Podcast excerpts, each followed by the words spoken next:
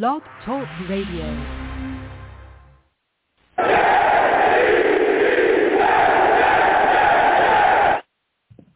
What's going on, folks? It's your boy Long Beach Joe, and I am back at it, back at it, back at it again. I'm back at it again, man. Listen, happy New Year to everyone. Okay, I hope everyone's enjoying themselves. Here we are sitting down talking about the New York Jets. Man, oh man. We're right back at it. The Jets have released Dalvin Cook. We're going to be discussing that. Jets also have a game coming up against the Patriots, final game of the season. Okay?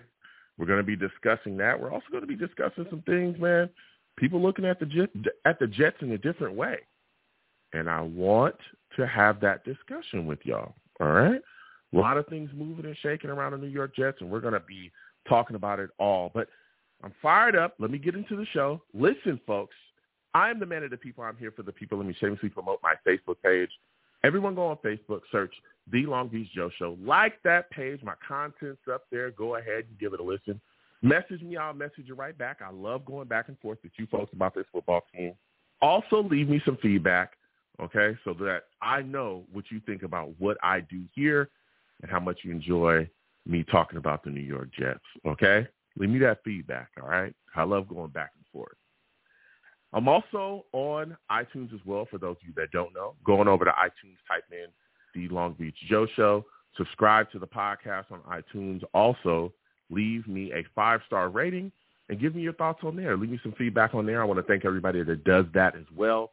I appreciate everyone that does that. Helps get the show out there and everything. And, uh, you know, lets me know, you know, what, what y'all think about what I'm doing here. Also, okay, I'm on Twitter. Going over to Twitter at the Long Beach Joe, at the Long Beach Joe on Twitter. Okay, follow your boy on Twitter. I'll follow you right back, and we can go back and forth and talk about what we need to discuss about this football team. Okay, I go back and forth a lot of people, a lot of people. Okay, and we have a lot of fun. All right, so uh, please do that. I'm also on YouTube as well for those of y'all that don't know. Okay, go on over to YouTube type in Long Beach Joe Jets, Long Beach Joe Jets on YouTube. All right. Subscribe to the channel there. Hit that notification bell so when I post content, you'll be in the know. Also give the videos a thumbs up. A lot of people be shocked when they check out my YouTube. They like, yo, Joe, we didn't know that you was live. We didn't know that you did the show live. We didn't know that, you know, you serve the people. And you go back and forth. And I go, yeah, you know, I have to let them know. That's that's what I do here. The shows are live. We go back and forth. We have a lot of fun. Also get hit up by the ladies as well. Joe, we didn't you look that good. I say, listen, happy new year to all of you. Yes, boy. okay? Thank you for the appreciation, ladies. I appreciate you. Okay? I'm not arrogant. I'm just a guy working with what I got. So if you, again, if you want to check out what I'm doing here, okay, come on over to YouTube. All right, type in Long Beach Joe Jet, subscribe, hit that notification bell. So when I post content, you'll be in the know. All right? That's what it's all about here. Okay? But keep in mind, when you come over to YouTube, you're going to have to deal with some people. And they're the savages, man. That's what I call my audience. I call my audience the savages. You want to know why? They're savage.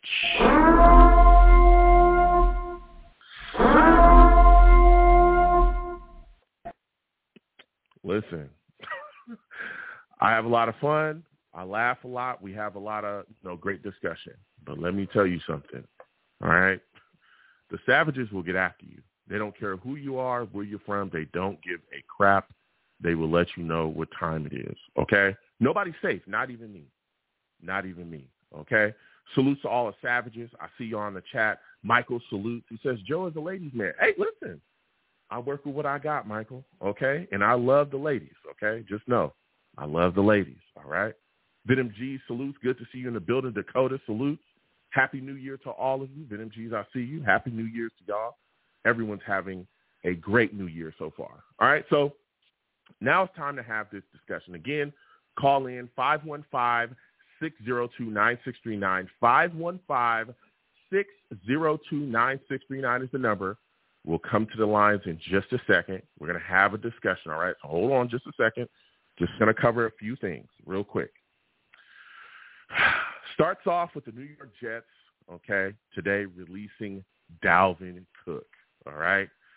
Now, Dalvin Cook was a signing that, uh, you know, was a bit rough, you know what I'm saying?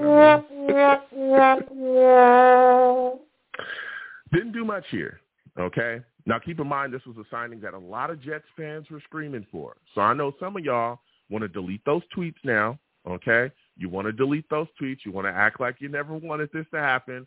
I know some Jets fans. that's how they're going to play the game, okay? That's how they're going to play the game. But it happened, okay? There was a lot of Jets fans that were screaming for this man. As a matter of fact, when he actually showed up to uh, camp, part of our camp before our practices, I'll never forget the video of him being there, okay, in the Jets facility, and there were Jets fans in the stadium, in the stands, excuse me, literally, you know, going Dalvin Cook. So they're definitely, you know, we're cheering for him. They wanted them to be here, but here we are. We get into the season, and things just didn't work out. Keep in mind, this was at a time as well when a lot of Jets fans wanted Dalvin Cook, and there was a lot of questions surrounding Breece Hall and his availability for the upcoming season, right? We knew that. Breece Hall had uh, suffered that ACL injury. He was coming back, you know, this offseason, and we were all wondering, or there was a lot of questions surrounding whether he would be back to 100%. I remember the discussion around that time was, hey, you know, maybe Breece, we won't actually start to play him until, you know, late November or early December and all these things. And uh, so there was a lot of questions surrounding Breece Hall and his health and his possible availability. So the Jets did grab uh, Dalvin Cook and brought him into the building. He ended up signing him. And things just didn't work out as planned. Um, I know that there was a lot of complaints from him about his usage and his role within the offense. But those two things are kind of weird because, one, Breece Hall came back and looked phenomenal. We'll talk about him in just a second. Breece Hall is unbelievable, right? Came back.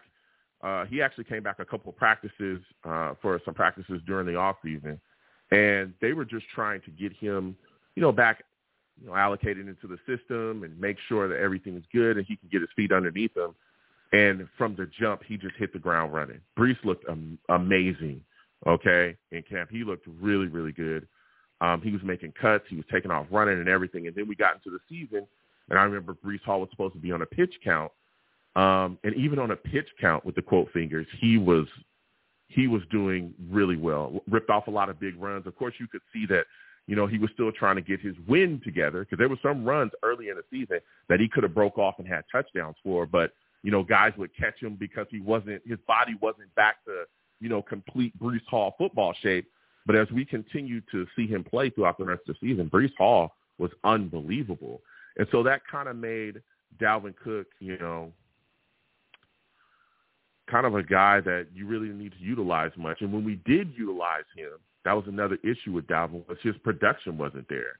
Dalvin Cook was running as slow as molasses uh, to start out the season because at first it was really just him and Breece Hall, and that's when I was wondering, hey, when are we going to get you know Michael Carter more involved in the running game? But we saw as we continued on throughout the season, we actually ended up dealing uh, Michael Carter to the Cardinals. So at first it was kind of just Breece and, and Breece and, and Dalvin, Breece and Dalvin, and, and Dalvin was running really slow. He was running into holes uh, run into, you know, piles, excuse me, instead of hitting a hole hard. And things just weren't working out, weren't working out. And he ended up kind of falling within the rotation because there were some issues, with some fumbles as well, which costed us too. So we ended up, you know, kind of pushing him back within the rotation, and we saw the emergence of uh, Izzy Abanikanda as the season continued to play on. Now, keep in mind, people were screaming for Izzy, me myself as well, screaming for Izzy, uh, you know, pretty early in the season because we wanted to see this kid get something because Dalvin was not producing at all, and we didn't really see Michael Carter getting the ball much either. Um, I also wanted to see Michael Carter get the ball more, but that didn't happen. He ended up getting dealt. So here, you know, Dalvin Cook did, the Jets did pay Dalvin Cook $6.7 million. He had 67 carries and 214 yards. And now, you know, he's been let go and he can find himself, you know, another team to compete with. Um, you know, as a veteran, I'm sure he's going to go to a team that's going to try to push and win a Super Bowl. So the Jets have moved on from Dalvin Cook, another guy that we've uh, we've got let go. The Jets also released Roger Saffold as well from the practice squad. Now, this is kind of this was this is strange too because this was a guy that we actually brought in. There was a lot of injuries along our offensive line, as we all know. A lot of problems up front. And I remember when the Jets signed Roger Saffold, we were all thinking, hey, um, this is a guy that could be utilized on this offensive line. It could be, you know, he could be brought in. He's a veteran. You know, he's you can move him around the line. He plays, you know, a couple positions. You know, he's got some versatility to him. This is a guy that could really help the New York Jets. And that kind of never materialized because he never played. Nothing. Uh, we saw guys like Newman get brought up.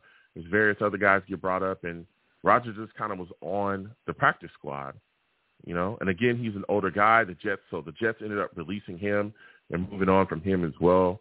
Um, and again, that was a strange signing, a really strange signing, because I thought he would be utilized a bit more, especially with a lot of the injuries that we saw along the line. I mean, you look at a guy like Billy Turner. We had to utilize him in stints. He's a guy that struggled quite a bit, right? Especially a tackle. But, you know, still, you know, Roger Saffold, you know, nothing from him. So the Jets release uh, Dalvin Cook and Saffold as well. Um, it is what it is there. Now, as we continue to push on, man, listen here. the Jets got an upcoming game with the Patriots. Let me tell you, Zach Wilson in the concussion protocol currently. We're going to see what's up with him as we continue to go forward. But this is a game, man. This is a end of the year game for the New York Jets. After this, this is it. And we have a chance here to finish the season strong. Okay? We know that the Patriots have beat the New York Jets 15 straight times. Oh my goodness. Good Lord. 15 straight times the Patriots have beat the Jets. I think the last time that the Jets actually beat the Patriots, it was in overtime. And I think Eric Decker caught the touchdown. Y'all know how long ago that was? Good Lord, it's been brutal. But here we are faced up against the Patriots yet again, and it's going to be very interesting to see what the New York Jets are going to be able to do. Again, the quarterback position in question, we'll see if Zach Wilson actually ends up being able to come back and get off the concussion protocol. We know Trevor Siemian is probably going to be the guy that's going to start, uh, if so. And there's a there's a lot of questions because this Patriots team is not the same. You know, it's not the same. But we've seen teams that are not the same. Even Belichick this year, they're not having a great year. Okay, there's talks about him being fired, which is crazy to even hear. But uh, you know, if there was any chance for us to ever beat them, this could be it for us here because they're as weak as it gets. But I'm going to get to the calls because I want to hear from y'all. 515-602-9639. 515-602-9639 is the number. Call in. I'm taking all callers. Salutes to all the savages in the chat, okay?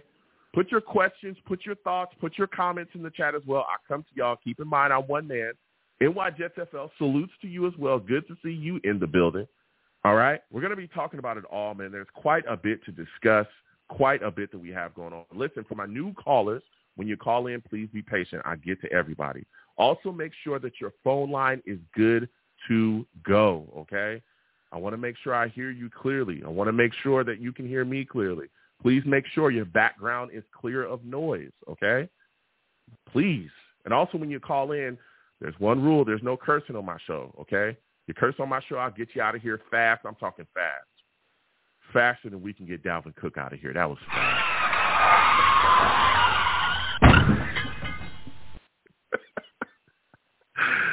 was it too soon? I mean, come on, guys. He's not really. Don't don't say too soon in the chat, guys. Come on. He's. It's not like we drafted him or something, right? It's not like he's Michael Carter.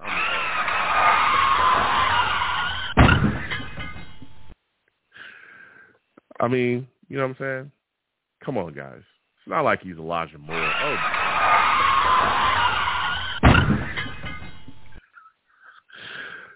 I mean, come on, guys. It's not like he's Denzel Mims. I mean, come on.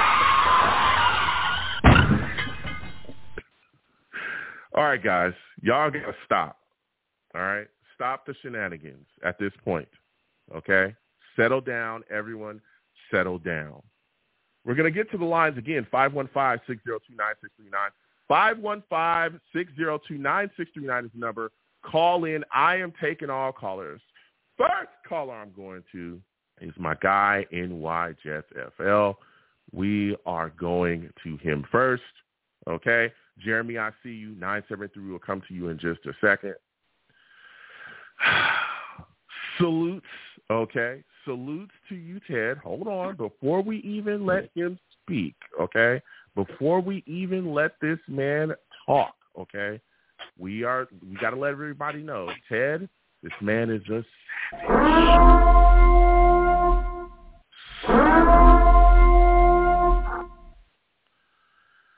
Salutes, Ted. Listen, we're sitting here now. The New York Jets have released Dalvin Cook and Roger Saffold. Give me your thoughts about this, man. What are your thoughts about Dalvin Cook being moved on from the Jets paying him six point seven million for two hundred and fourteen yards and sixty seven carries? Hey Joe, uh, happy New Year. It's been a few. Uh, my schedule was a little crazier than yours at, at this part, this time of year. So um, blessings nope, to you, listen, Joe. Uh, good to talk to you again. It's great yes, to hear from you. It's great to yes, hear, sir. and again, happy New Year to you as well. Great to hear from you. Yes, sir. Uh, return on investment is not quite what they expected, Joe. With that, with that, with that signing, let's just say that the return on investment is pretty bad. Um, to, they're doing the right thing by the player, Joe. He, I could see him uh, my friend's a Cowboy fan, so he's like, we need another running back desperately mm-hmm. to go with Pollard. So that would yeah. be a good match because I think there's okay. only a few teams in the NFC that can can do pull it off. So, uh, Joe, uh, everything hinged on Rodgers, and I don't understand the Rodgers Saffold thing. Quite honestly, it's a little bizarre to me mm-hmm. that you would sign him and never play him, and maybe they just sign him just to shut people up who are complaining that we are not doing anything. I just, I never understood, Joe, that you know we look at Cleveland and and I just don't understand how we never tried to do much after Rodgers went down. We didn't do enough, mm-hmm. Joe, obviously, and Yeah. I just still puzzles me to this day that I, I don't know the rationale, Joe. We oh, Yeah. did we say maybe maybe it came from Woody? Woody maybe Woody said, "Hey, you know what? The season's lost already. Uh, let's Zach Wilson ain't the guy, and our offensive Mhm. line is bad. Maybe he just pulled the plug on it. Who knows? Mm-hmm. Go ahead, Joe. Yeah, you know, it's it's interesting, and we've had this discussion, and I you know we're going to continue to have this discussion even going into the off season and throughout the off season about you know basically kind of what fell apart here. And my only thoughts about this, and I've gone back and forth with a lot of people, I really Mhm. think that when they signed Tim Boyle, when they brought him into the building, I really thought they said to themselves, "We've shored up the backup quarterback position. We've got that. Oh, can will I, I know, I know it. I know it sounds crazy, but that's the only rationale that I can come up with. Because Mm-hmm. why else would you bring him into the building? And then, because remember, I, I know you remember this, Ted. This was supposed to be a year that Zach Wilson was supposed to sit back, fall back, and learn from Right. Aaron Rodgers. That was the whole Yeah. right that we talked about that all off season. Even Aaron Rodgers himself came out and talked about it. And I think that Yeah. when they brought Tim Boyle in, that was supposed to be the answer. And then they Mhm. went into preseason and they realized, uh oh, Tim isn't going to beat Zach Wilson out because he didn't. Mm-hmm. Every time that they played, Zach Wilson looked better than him all throughout preseason. It wasn't even close. Tim just didn't Mhm. look like that. And so when they got into the season, at that point, and look, I, I get it. Maybe they should have grabbed a, another guy earlier. But again, there was a lot of names out there, a lot of things being thrown around, and nobody was really, you know, having that discussion. But the second that Rodgers went down, I think they looked around, and maybe from their assessment, there wasn't a guy that can come in and be better than Zach Wilson at that point because you were already into the Right. season, and it takes a minute Right. to get, uh, you know, acclimated to the system. You know, even look when we brought Trevor Siemian in. Trevor Siemian was here for I think like uh, maybe a month, a month plus, and still wasn't playing because he had to get up to speed with the system. You know, so it is what it is there. But here we are, Mhm. right? Yeah, know, Um, right? Talking about draft, Joe. and- and- yeah, yeah, and we're going to be talking about the draft coming up soon. But I want to get your thoughts Yeah. on this too, because as we Mhm. talk about that quarterback position, we haven't spoken in a minute. There's a lot of people that have brought a lot of heat to Robert Saleh and basically said we should fire him and move on from him uh, because Mm. of how he handled, you know, the situation, how the team has played ever since Rodgers was down. What are your thoughts Oh. on that? What are your thoughts on everybody screaming for the entire, for honestly, the entire front office uh, to be cleared out? Do you think that's something that you'd like to see as well? Joe, I would say, I would say I would have done it a few weeks ago when because we it's the same pattern pattern as last year where Wow. we Okay. started off okay and then we slid the Mhm. second half of the year. And you know, other you can name a few teams that have had issues like we did, and they somehow found a way Mhm. to win. Um, you know, especially with Flacco. You know, Flacco knows that. I'm sure Flacco could have stepped in. I know he would have been immobile, but maybe he Mhm. would have got the ball out faster. One of our issues, Joe, one of our biggest issues, Joe, is Garrett Wilson's really doesn't have much help. Um, uh, you know, there's not another capable wide receiver. Lazard is not him. Mm-hmm. So Mhm. you know, you could lock down on Garrett, and somehow Garrett, by his pure talent, got the thousand yards receiving, which is amazing. Yeah. Um, but we need a number two, Joe. We need to draft. We need to draft, and, and people are talking about T. Higgins and uh, you know things like that. I don't want to sign that guy. I want to draft another Mhm. young receiver, even if it's Mhm. it, even if with our first rounder if we have to. We can Joe. We Mhm. have we have to have another weapon. Every good team has two uh, two decent wide receivers. You know, No. I mean Waddle and Yeah. you know Waddle and uh, what's his name Tyreek. And Tyreek You Hill. can name a bunch of uh, you can name a bunch of them. Um, Cleveland has theirs, and no one really talks much about Cleveland, but that's a dangerous team too. Joe, I would have cleaned house Yeah. weeks ago. Joe, I would have cleaned house weeks Wow. ago. The only thing, except for one thing, who is going to come in and replace him? So that's why they're going to stay with. They're going to stay the course one more year, and Mhm. if nothing happens, it's all over again, and you have to blow it up. Yeah, I think I think that there's and it's, and that's why I wanted to ask you that question because we haven't talked in, in a minute. yeah, I Mhm. really want to get Yeah, your, thanks, your thoughts on that. Thanks, Joe. Um, Yep. here's here's the thing is I think that I wouldn't have fired him, and I, and here's why I wouldn't have fired him, and I don't think they they were never going to fire him. I honestly believe that Mm. once Rodgers went down, they sat down and all had a talk, including with Woody, and just said, "Hey, this season, wherever it goes, it goes. Whatever. We're all coming back next season." Right. Because if Right. anybody should be fired, it should be Nathaniel Hackett, and he's still here. And you can even tell, Mm. even when they asked Saleh that question about um, him being concerned about job security a couple of weeks ago uh, on the podium, he said no, he wasn't really worried about it. And the reason is this: the New York Jets, with Aaron Rodgers starting are on the cusp of a of the Super Bowl, we all know that we're a Super Bowl team. We have a championship defense. We have you know the pieces to really compete here. The second we got Aaron Mhm. Rodgers, we became a Super Bowl contender. And if you blow this up and you fire those guys, I don't think that Aaron Rodgers is coming back here.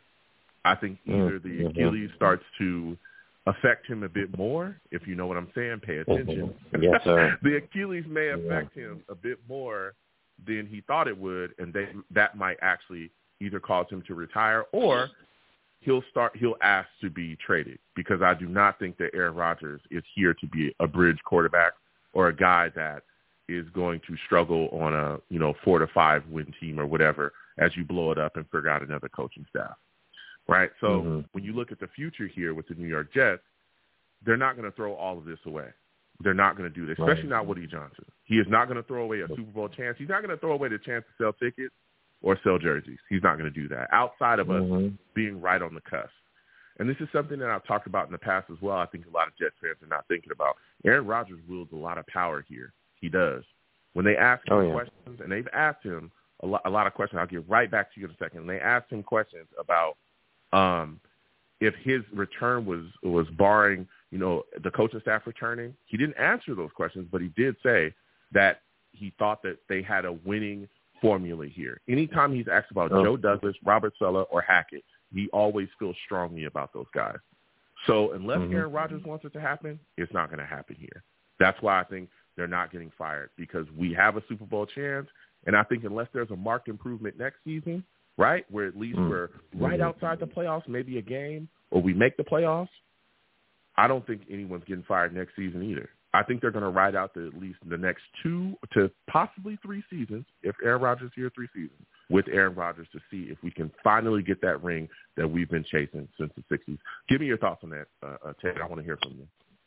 I agree, Joe, hundred percent. I agree. Uh, in that time, we still have to develop a quarterback, uh, or somehow have a plan to, um, after Rodgers' plan. But I have to say, Mhm. I do have to say though, uh, Joe, you know, Jermaine Johnson, just the flashes that he's, I mean, the player he's Mhm. that he's become, it, it's just Mhm. the draft that that Joe Douglas has had, and the way that um, Saleh and his staff develops um, players, defensive players Mhm. especially. y- You know, you do have to give them a mulligan a bit, but I just don't Yeah. like the fading, Joe. I don't like the team fading. They look like they're already on, they're already on the golf course. You know, they're already thinking Mhm. about playing. Mhm. You know, I, I just not playing hard and all those missed tackles against Cleveland. It's just Mhm. it's just so frustrating as a fan to watch that and you know But I think making I- business I decisions joe making business decisions on the field you know it doesn't look like they're ready to put their nose in there you know Listen, ahead, I think that this Mhm. Yeah, I, I hear you, and I think that this defense is gassed too, though, and I think they know that the season's over. They struggled last season with the same thing, being on the field most of the time. The offense struggling. Sure. I think they're gassed, but here's here's another aspect that I think a lot of Jet fans aren't looking at. If you fire Mhm. Robert Saleh and all these guys, and you get rid of the staff, the guys that we love the most, your Garrett Wilsons, your Sauce Gardners, you just talked Jermaine Johnson, Huck, like all these guys that we love here, the young nucleus of talent, I think those guys will Mhm. walk too eventually because they're not Yeah. going to want to go through a whole nother, you know, rebuild. We've seen it in the past. We, I mean, look, Jamal Adams left because of that. That was one of his reasons. I mean, he was a phony, and I talked about him being a phony multiple times on this show, and nobody wanted to hear me until it happened.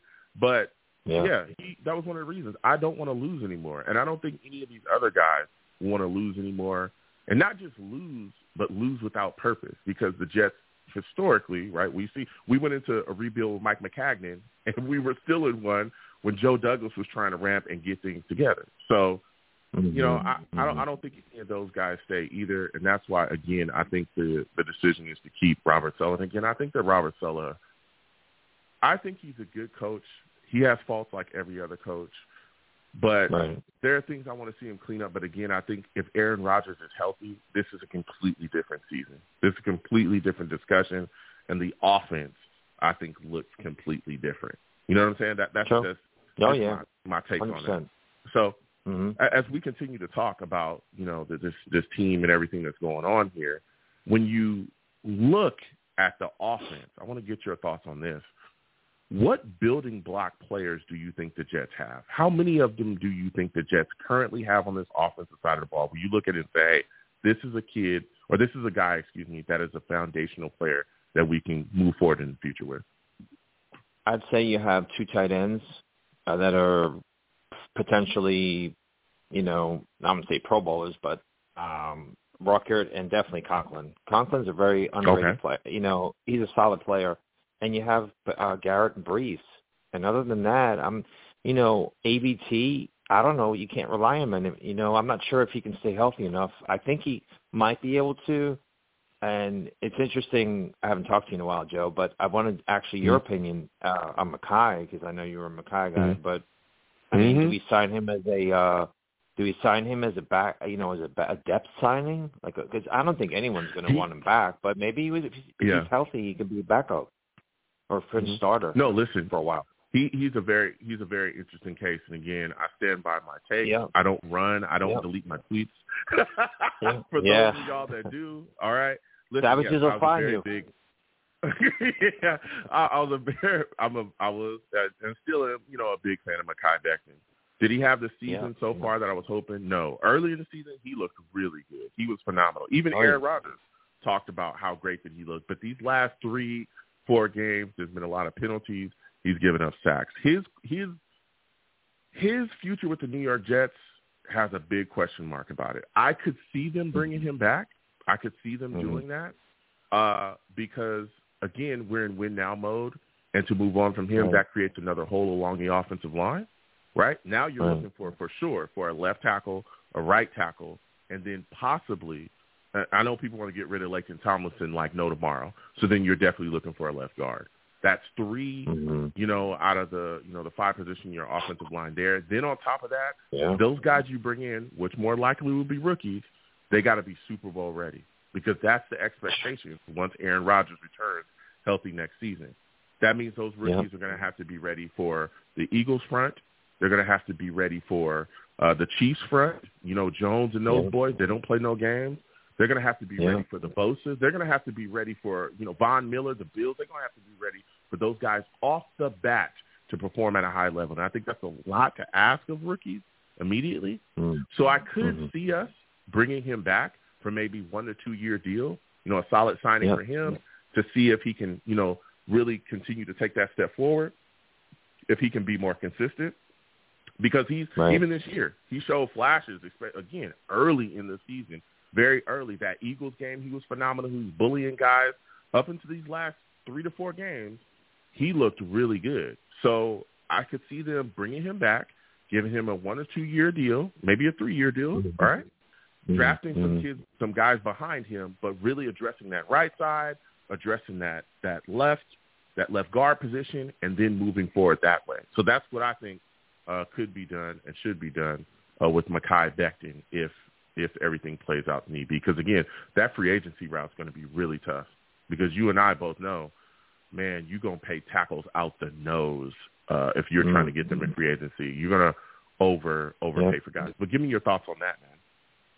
Oh yeah, hundred percent, Joe. Like I, I would, I would think about Mekhi as a, like I said, as a fringe starter. Maybe give him two years, and and and Rodgers obviously likes him, so that's another Yeah. reason. You know, he's made it a point to call him out a few times in a positive way. You know, Mhm. and and um, I wonder if the Bakhtiari thing is for real. I don't, I don't know if he's healthy or maybe Rodgers has some influence recruiting power that on certain Mhm. players that he knows that he can say, hey, you know, we're going to make a run here. Give me 2 Mhm. years if you want to give it. You know, look at our defense. we just need we need some semblance of an offense, and we're we're gonna we're gonna come out of the gates quick. You know, Joe. Mhm. So, hey, Joe, let Yeah. me ask you a quick question. What do you think about Bryce Huff? Do you think you think you want to extend him? Or you? I, I hear a lot of rumblings about people wanting to trade him for a second rounder, and Yeah. maybe yeah. the Will McDonald Um, thing was that maybe the Will McDonald draft pick was kind of a, a hedge against him, you know, not you know not signing him or whatever, just to be safe. Yeah. Yeah. So th- this is a great question. And after this, I'll, I'll, I'll ask you one more question about the upcoming game against the Patriots Sure. uh, for you. Jeremy, we'll be coming to you next. Um, here's my thing with Huff. I think the New York Jets should re-sign him. I I think Mhm. and there's a lot of things that a lot of people jump on Joe Douglas for. And I know it's a two-way street, but I would have loved to see Huff get re-signed during this season because he is Right. grading out as one of the top pass rushers in the league. Like his pressures, his get-off times have been unbelievable. And I think Oh, you yeah. don't let that type of talent you don't let that type of talent walk out the door at all, especially at such a position of impact. If you want to chase or if you want to chase a Super Bowl like we're talking about, it goes through Patrick Mhm. Mahomes, Kansas City Chiefs, the Bills, like all these guys that have phenomenal quarterbacks, Jalen Hurts. If you cannot chase those guys and get those guys down, it's a wrap. You look at a lot of these top teams that are constantly competing, they're getting to the quarterback, they're getting sacks. Last year, I think the Eagles led the NFL in sacks. I think they had like 70 sacks, and then the Chiefs were right Yeah. behind them. Those two teams were in the Super Bowl. There's no, you know, there's it- it's not a coincidence that that happened. So with him in the underfold with Jermaine Johnson and Quinnen Williams and Will McDonald continuing to emerge, and I think Will McDonald is going to be phenomenal for us next season. Mhm. I think that really Mhm. allows us to continue to compete and get at these upper echelon teams. I understand Oh. Jets fans are already talking about trading people. I don't think we should. I'm not interested in getting a second rounder for him. I want him to stay here and flourish. There's a reason why Mhm. top pass rushers don't hit free agency like that. You know, San Francisco is never going to let go of Bosa unless he falls off of a cliff. They're never going to do that. They're never going to do that. True. The Chargers, they're never going to let go of the other Bosa. Like that doesn't happen. If you look at the Bills, the Bills retooled and brought in Von Miller. They already had pass rushers. They said, "Look, we got to go get some more." Because we got to get more pressure on that that guy in Kansas City or these other guys that's running around out here. So why are we giving away pass rushers, especially since the New York Jets have struggled with pass rush, you know, in recent history. We used to struggle to get mm-hmm. to the quarterback, did for years. Even when Rex was here, and he was a phenomenal defensive coordinator, a lot of his way to get to quarterbacks was sending blitzes, a lot of exotic blitzes. We we haven't had a pure pass rusher really since like John Abraham. That was years ago. Right. that was a long time ago. I agree. So I wouldn't have did that. But before I let you go, Ted, because you know I love going back and forth with you, but I got callers yes, and I got to get yes, going. Sir. Yes, sir. You got Jets Patriots coming up, man. 15 oh, game winning streak for the Patriots. They've cooked us. oh Lord. Oh, it's been brutal. Okay, but they're weak. Patriots. There's a lot of Patriots fans that want to get rid of Belichick, talking about firing him. I'm all for that. Give me your thoughts on this upcoming game against them, and do you think the Jets will finally be able to snap this streak? Give me your final score prediction as well. I have mixed feelings about that game, Joe, because I still want a higher draft pick, but I, mean, I, I would hate to see us win like twelve to you know thirteen to twelve or some stupid score like that because the over under's thirty, right, or thirty one. Yeah. It's some ridiculously low number. Um, it could be just a kick, a field goal fest. I I have mm-hmm. mixed feelings, Joe. I got. I, I'd hate to win ugly. I'd hate to lose, obviously, but I guess mm-hmm. if we could somehow get the guys from you know thinking about golfing somewhere where it's warmer and get them to play. Mm-hmm. Um, I think we can pull off you know sixteen thirteen something really low scoring. I Jets. Obviously. So you think? Okay, oh, sixteen thirteen Jets. That's what he's thinking. All right. Ted, this is a phenomenal call from you. I got other callers. I got to get to them. Next time I have a show, I want to hear from you. All right. I know you got to make your money do your thing. Okay? Ah, do your thing. Hey, but I want to hear from you more often. Yeah, go ahead. Yeah, Washington in the national championship game. I love them the whole season. And th- mm-hmm. there's a guy named Rome Odunze. That's the kind of guy I want for the Jets. Have a good one, Joe. Okay. He's a okay. wide receiver. You have a good one. All right, you have a good one. Listen, we're going to be talking about that. That's Ted, man. We always have a good time speaking with him. Salute to all the savages in the chat. In the chat, excuse me. I see y'all. All right. I see y'all in the building. Jeremy will be coming to you in a second. 973 after him. New callers as well. Hold on. We're getting everybody trust, okay? I see y'all in the building. Salute. little Balloon, I see you. Okay. Hyro, I see you in the building as well. Okay. Salute to everybody, man. Going back and forth. Dakota. Dakota says, Fashanu. Oh, that that tackle. I see. Okay. Fashanu, I see you in the building. He wants a tackle. Dakota says, Fashanu, a receiver. Jayden Daniels or Michael Penix Jr. Mm. He wants tackle, he wants a receiver, and he wants uh, you know, some quarterbacks to get into the building. All right, let's go, let's go. Hawkeye salutes. Good to see you in there as well. He says, can't believe they would punt on the season with this defense. Plus, how good did we all feel after the week one win? Yeah, that win after Aaron Rodgers went down, man. After Aaron Rodgers went down, Zach was able to come in and hold hold a fort just enough. We got a big special teams return by Gibson. We got that W week one, even with Aaron Rodgers going down. But as the season continued to play on and play out, things just spiraled, man. We're going to get back to the lines again. 515-602-9639. 515-602-9639 is the number. Call in. I am taking all callers. Next! We're going to Jeremy. Jeremy, I'm coming directly to you. 609, I'll see you. I'll come to you in a second. Jeremy, we're coming directly to you, though, first, man. For those of you that do not know, this man, Jeremy, he's a savage.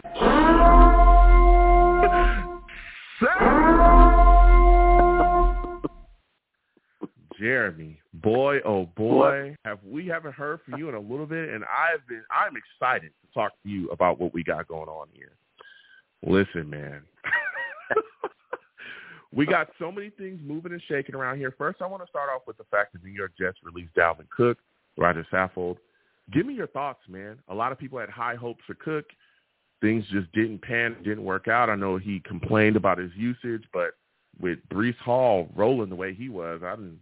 I don't know how he thought that he was going to get some run over him. And then again, you got Saffold, who's a guy that we released off the practice squad, and he never really did anything here, which is crazy because our offensive line suffered so many injuries. What are your thoughts, man? Well, with Dalvin Cook, I think people need to remember or, or look at it a little differently. We didn't get Dalvin Cook because we needed a running back. We got Dalvin Cook as an insurance policy. So I know when people said, "Oh, well, that failed. It was a bad move." Well, um, Hall didn't get hurt. Breece Hall didn't get hurt. He was good, strong in the beginning, right outside the gate. So it's just an insurance policy we didn't end up needing. Can you imagine if we didn't sign Cook and Breece Hall would have went down in the first game, second game because of the ACL yeah. or something like that, and we didn't get Cook? Mm-hmm. You'd never hear the end of it. Joe Douglas fired yeah. him how could he not have signed Cook and gotten us, a, you know? So I mean, people got to just understand. Uh, the reason why Cook didn't have a role was because his number one role was he was a veteran running back that's had multiple thousand yard seasons. He was an insurance policy on a year where we didn't want anything to screw it up. We didn't know Rodgers was going to go down, right? We just wanted to make sure that we our offense was ready and that Rodgers was going to have a number one running back. And uh, with a, mm-hmm. a guy with a young player coming off an ACL, Dalvin Cook assured us that if if Hall wasn't ready to go, we'd still have the running back. And I think that's what that was. And yeah, it would have been better if he played better. I don't like the usage of him in the beginning. Once Hall was good, and and Cook clearly wasn't ready the first few weeks of the season. It was very clear that he wasn't ready, and they even acknowledged it that that he's still getting his speed back. Mm-hmm. It made no sense because why do you have why did you have Carter at that time? Why did you draft a running back at that time? Why not have Izzy? Like so, it made no sense to me that they were still using him even though they acknowledged he wasn't ready. Mhm. Yeah, you know, look, at the end of the day, I know Cook was brought in because we were all concerned or you know about Breece Hall and his utilization. I again, I we I did shows throughout that whole time, and I remember there was a lot of people, including myself, that were thinking that Hall probably wouldn't have seen the field until like late November, early December, because we were all trying to figure out where he was going to be coming back from that ACL. But the second you saw Breece Hall on the field for that practice in the off season, uh, when he was running and he was in, he was on the field on the 11 on 11 and took off and Robert Saleh says it looks like Breece Hall looks like, you know, the old Breece Hall. Dalvin Cook and his usage kind of went down. Like you said as well, there was a lot of issues with Dalvin, especially the way that he was running. At first, Dalvin Cook was very, very slow. He was running like he was in molasses, and then a lot of people don't remember some of the fumbles that he had as well that got him pulled. I was also con- uh, confused by the usage of, or the lack of utilization of Michael Carter within the offense as well, but we ended up seeing him get dealt to Arizona. And then again, people were screaming for Izzy, which we haven't really seen consistently on the field until, you know, more recently. So it just didn't work out here for Dalvin. It is what it is. Saffold, again, I'm confused. You know, him being brought in, he wasn't utilized either. But as the Jets continue to move forward, you know, they got to shore up some issues, some issues along this offensive line um, and along this roster as well because we need another weapon as we go into the offseason. Now, as we talk about this season, Jeremy, because I haven't talked to you in a little bit either. Are you one of the fans that want to see Robert Saleh get fired? I, I mean, I'm not Why? happy with the job he's doing. I'm not happy with the job he's doing. I'm very concerned. I have a lot of concerns about him, but I do not want to make the change right now. We have a limited window with Aaron Rodgers, and they had a plan, and everything was great until he went down, right? I mean, and then the offensive line yeah. got decimated again. But to bring in a new coach now and to take the chance, is he going to click with Aaron Rodgers? Is there going to, is he going to, how is the locker room going to react? We've got to commit. We've got a culture. We've got a team. We've got, you know, a certain way of doing things. We've seen them play well. We've seen them play bad. I think that they made it very clear they wanted to run it back, and I think they got to stick through with their plan. I think that they can't give in to the pressure of the fans. I'm concerned. I'm concerned that Robert Saleh, you know, he he has some faults that I don't like. Mm-hmm. Um, mm-hmm. Mostly are built around his personnel decisions. I really don't like his personnel decisions. I think they they favor veterans a little bit too much, um, mm-hmm. and restrict us from putting our best foot forward sometimes. But um, mm-hmm. I don't think changing the entire culture and bringing in a new coach right now at this point is the right way to go because because of the limited window we have. We have one to two years, mm-hmm. most likely to, um, and I think we just got to go for it. We got to go for for what we have, and you know, Robert Saleh does give us a championship level defense. There's no question in my mind about that. These guys, yeah. defense is set. They're ready to go. We just have to get Rodgers back on the field more than just adding another tackle. I mean, when we talk about adding players to the offensive line, the number one priority is we need to keep them healthy. I mean, like it's mm-hmm. like even if you don't get the best offensive lineman, not every every not every team in the league has stars in every offensive line position. The key thing mm-hmm. that kills us is consistency. We can't get one offensive line, five guys on the field for more than three games straight or more than two games That's straight. a fact. That's a killing. That's a That's fact. killing us. Yep. You could you could have yep. you not that I want this, but you could have Carter Warren as your right tackle because he's been serviceable. He might not be a star. He might not be ideal for what we want, but if he played every game, that's an improvement. Just to have consistency, because every offensive line we put out there before somebody got hurt again would get better eventually, and then somebody else mm-hmm. went down and it would screw the whole thing up. You know, mm-hmm. so to me, it's about health first. Of course, I want to yeah. add a tackle. I want to draft one, and you know, like everybody else, I want to see them bring in more talent on the offensive line. But still, going into the year, my priority is, man, can we just have a year where they all don't get hurt? Yeah. No, listen, you're you're spot on there, Jeremy. And even going back to Robert Saleh, like you said, there's some things I think that he needs to improve on as well. Um, you talk about the personnel decisions. That's that's definitely something that he, that he can get better at. That's kind of one of my gripes with him as well.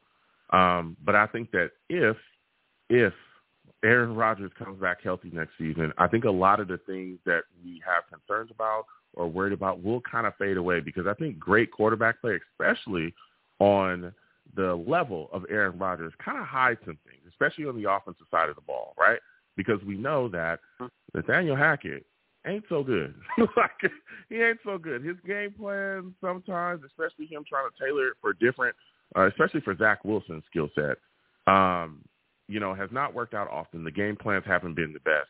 But with Aaron Rodgers on the field, it's his offense. He can, you know, check in and out of things, and I think that that would sure up a lot of the issues that we have offensively. Protection still needs to be addressed this offseason as well, like you talked about. Um, I think we'll definitely hit the draft for those things, but a lot of the other problems will kind of kind of suffice and go away. I think if you give Robert Saleh, Aaron Rodgers on that side of the ball. Now, here's my question for you, Jeremy, because you brought up a great point about this offense needing to get better. Think are the building block players on this offense currently? What are guys that you look at and you go, okay, this is a guy that I'm excited to move forward into the future with on this roster? Well, I, I mean, just starting with the uh, with the O line, you know, you just gotta Joe Tippmann. Love Joe Tippmann. Love his versatility. Love the fact mm-hmm. that he can move to either guard position. Love that he's a center. Gives us that flexibility in the draft. Hey, if the best interior offensive lineman in the draft in the third round is a center, because sometimes really mm-hmm. good centers are are available in the third round just based on the position. The fact that we could say, hey, there's no guards we trust in the draft. Let's take that really talented center. I think there's a guy named like Powers, for example. Here's this guy mm-hmm. sitting there in the third round that we believe we can plug and play and start. We could put him in there and move Tippmann over and solve the guard problem and still have a solid center. We could bring back McGovern, who was actually, you know, he's a serviceable average center. Um, bring him back for one to two million, super cheap, and know that we have this ability to move Tippmann over if we don't get the, you know, if we if we're short in the guard position, um, in case we have to move AVT over to tackle, which I don't want to do, but if we had to, it's nice to have a guy like Tippmann. I think he's really the core guy for that. Obviously, mm-hmm. AVT healthy is a guy you build around, right? I mean, I I want to answer AVT as the foundation more than anything, but with 2 mm-hmm. years in a row, the only positive I could take out of it is they were complete two, completely two different injuries. Mm-hmm. So, yeah, which listen. means it could just Uh, bad luck. Yeah, listen, and I hear you. I want to play devil's advocate here. Everyone knows I love AVT, but I want to look at the other side of the argument. You have to wonder going forward with him, can he be a foundational guy? Because again, he's had two big injuries that have cost him quite a bit of time during these last two seasons, and he's been on IR. So can you depend on him going forward? That's a big question. A big, part of being a foundational player is actually playing. You know, you see he's Yeah. he's got the talent. It's unbelievable. It's unbelievable. And again, I'm playing devil's advocate here. He's unbelievable when he's on the field, but these last two years, when is he on the field? Can you really count on him as a foundational player? I mean, go ahead, continue, Well- Jeremy. Give me your thoughts, man. He's going to have to earn it this year. I mean, it's not not that I blame him, but I mean, we're gonna. It just Mhm. has to happen this year. He has to play the whole year. If Yeah. he play if he comes in here and he plays 17 games, and he doesn't have any Mhm. issues with the with any injuries, then we could start thinking of him in that way again. You know, I mean, and just assume, Mhm. okay, he played 17 games. Now maybe he's just like any other guy. He has just as much a chance of staying healthy as anyone else. So Mhm. if not, he gets again, then it looks like he's going to be one of those guys, and he's not going to be that guy. You know, we we just get the best we can out of him. You know, and that's just Mhm. the way it's going to be. Um, one thing I do want to say about Becton is think that if he's if he's cheap because nobody wants him because of the stats and everything in the year he last four games, if we can get him back at a reasonable price, and when I say reasonable, I mean a few million. Like I'm not talking, you know, we're not going to invest any real money in him. Maybe he's going to, you know, a one year prove it kind of deal. I think that people have to understand two things. One is he was actually okay until the high ankle sprain, Yes. right? When he had the ankle sprain. Yeah. missed the game. He came back. Yep. He was never the same. So the chance that he's been playing not at 100%. Yeah. Okay? It's clear that Yeah. he hasn't lost his strength. He's lost his mobility. That is Mhm. something that you could get back. He, he, it may have, it might be that he's going to have to have an amazing off season again. He's going to have to slim down again. He's, but if he gets trainers and he works on his speed, his lateral movement, if he can get that back, I don't see him as a left tackle anymore. Obviously, I mean, he'd really have to bang. He'd have to bang at camp for that to happen. But I could see him being a swing at worst. Like he comes back, he's on the cheap. He's a swing tackle, could play both positions for us. Get healthy, maybe show you'll show glimpses of what he was before that ankle injury because that's really when it happened. Um, the other thing Mhm. is his best case scenario is he could be a really solid right tackle because usually, typically, you're not going up against their fastest defensive edge, and the right tackle usually tends to be a really good run blocking kind of player, and that's what Becton is. He's a mauler, Mm. and you put him over there with AVT. You know, you could have a, a with Tippmann at center. Now you're talking about the right side being a real powerhouse for the running game. So Mm. I just want to say, I, you know, I I'm like you. I love Becton. I've been a really big supporter of Becton. He's my guy that I've always Yeah. backed, and I've always so. And I'm Yeah. not trying to make excuses. Say, oh, it's his ankle, but I'm just stating facts. He was not Yeah. nearly as bad before that ankle injury as he was after it. No, no, he wasn't. He wasn't. No, you're speaking facts. Um, I don't know. I think if I think if the Jets re-sign him, I think it will be more along the lines of him probably retaining that starting left tackle position. Because I think with the draft, what it does is it allows them to then focus on other positions, right? It then allows you to focus on that that right tackle position. That uh, because let me tell you, and you and I both know, Jeremy, that Super Bowl or bust is coming next season where Aaron Rodgers is healthy, and there are going to be Jets fans screaming that. And so to get there, especially again, Aaron Rodgers has talked about it himself.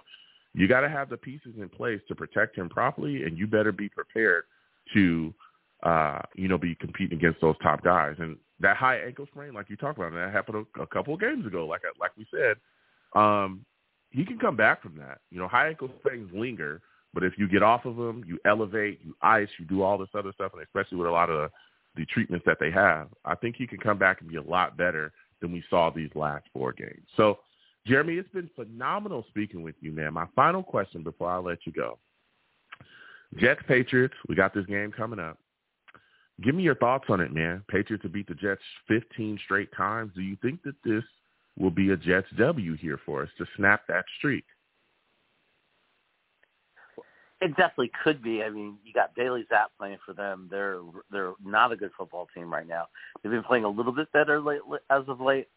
You know, the thing about the Jets is when you have the defense that we have, if we're playing to win, if we're using everybody, if we're using our starters, Mhm. we're always a threat to because any team when you have a team that's capable of putting up a defensive game that's Mhm. capable of stopping the stopping the other team from scoring any touchdowns Mhm. when you have that ability because of your defense, you're and you have a guy like Breece Hall who at any moment could break one. Mhm. Uh, you always have a real chance to beat any team. You know when you have Yeah. that combination. So, Yeah, I mean, we could win that game, uh, you know, and, and we should. I mean, again, I don't know how much the locker. I don't know how much their heart is into it. I mean, they're already releasing players. Like, I don't, I don't know if Mhm. it's going to be more like this. Might end up be a being a game where you see a different kind of usage of the players because they're thinking about looking at guys for next year. Like, can Jeremy Mhm. Ruckert hold, you know, carry even more of a load? How, let's look at Izzy. You might see Izzy get 20 carries. So we might literally have a game that looks almost like a preseason game by the second half, more than an NFL Mm. regular season.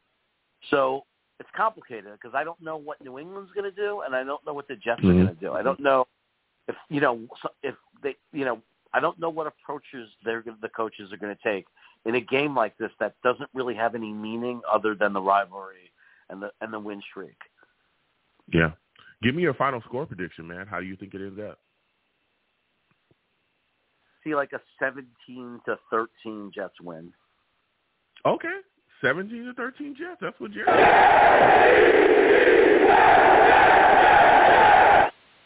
Jeremy, I want to thank you for calling in tonight. I got to slide off. I got other callers. Next time I have a show, I want to hear from you. All right. Oh, go ahead and uh, um, tell everybody your YouTube stuff as well and what you do over there on your channel.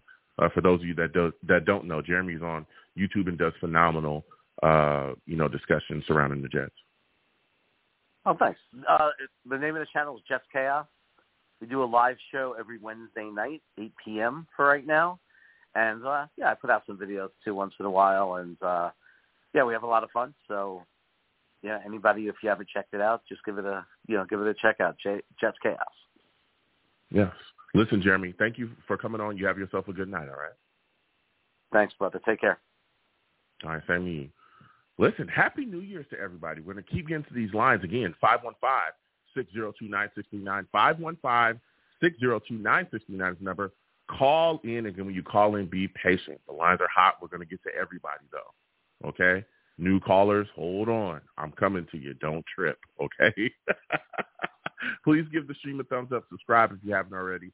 Hit that notification bell so when I post content, you'll be in the know. If you want to give to the to the um, to the to the channel. The super chat's there. Cash app is at the bottom of the screen. Anything you give is greatly appreciated. Next, we're going to Mike. Mike, we're coming directly to you. Nine seven three. We'll get to you, and then Val. I see you. We're coming to Val. Okay. All right. For those of you that do not know, Mike, he's a savage.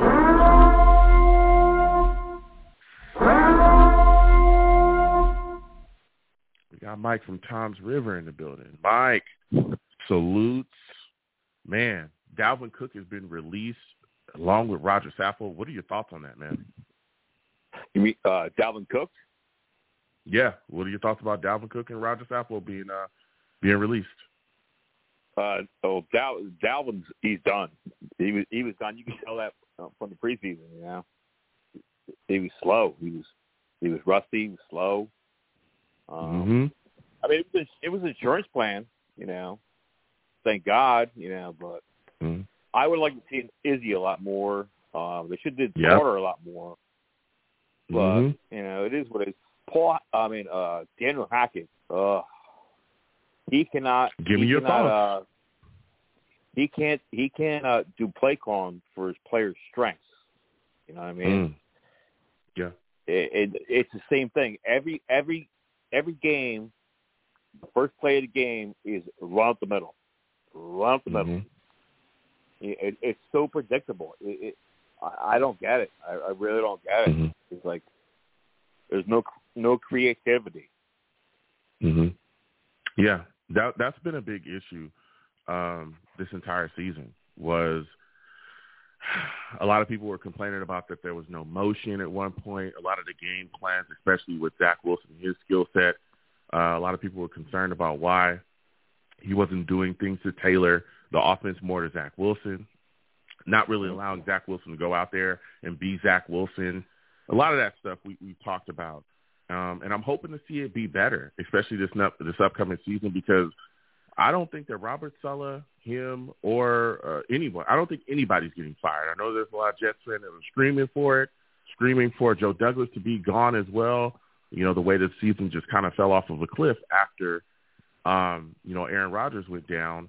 But I don't think any of those guys are going to be fired, and they're going to be here this next coming season. We've already got a vote of confidence from Woody Johnson. They come out and talk about it, so they're going to be here. But you mm-hmm. want to see marked improvement from Nathaniel Hackett, especially this this next season. And that brings me to my next thought for you because you talked about Saleh as well. What is one area that you want to see him improve in to become a better head coach?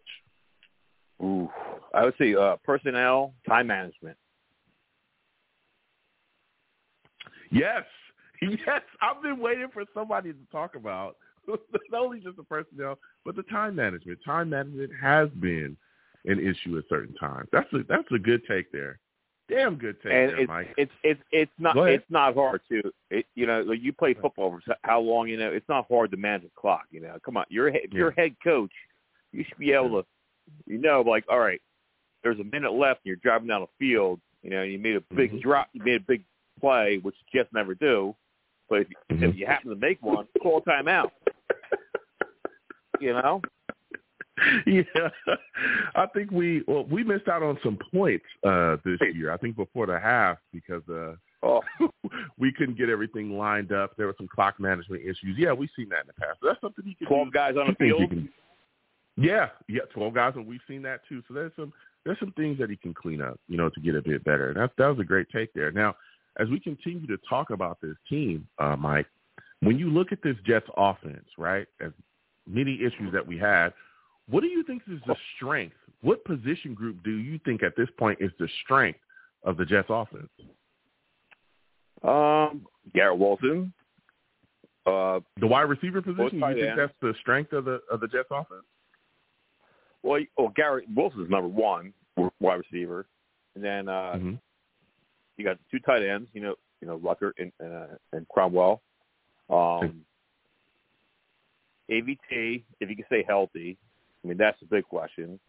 Breece Hall, and at least we know Breece Hall is so awesome as a backfield now. He's so deadly mm-hmm. as a backfield. Uh, he could he could break loose at any time now.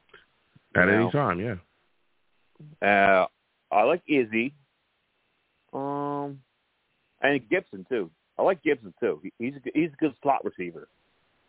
Well, well, yeah. When I look at it, because you know, when you look at the position groups of this offense, I think the running back position, like you said as well, you brought up Breece Hall.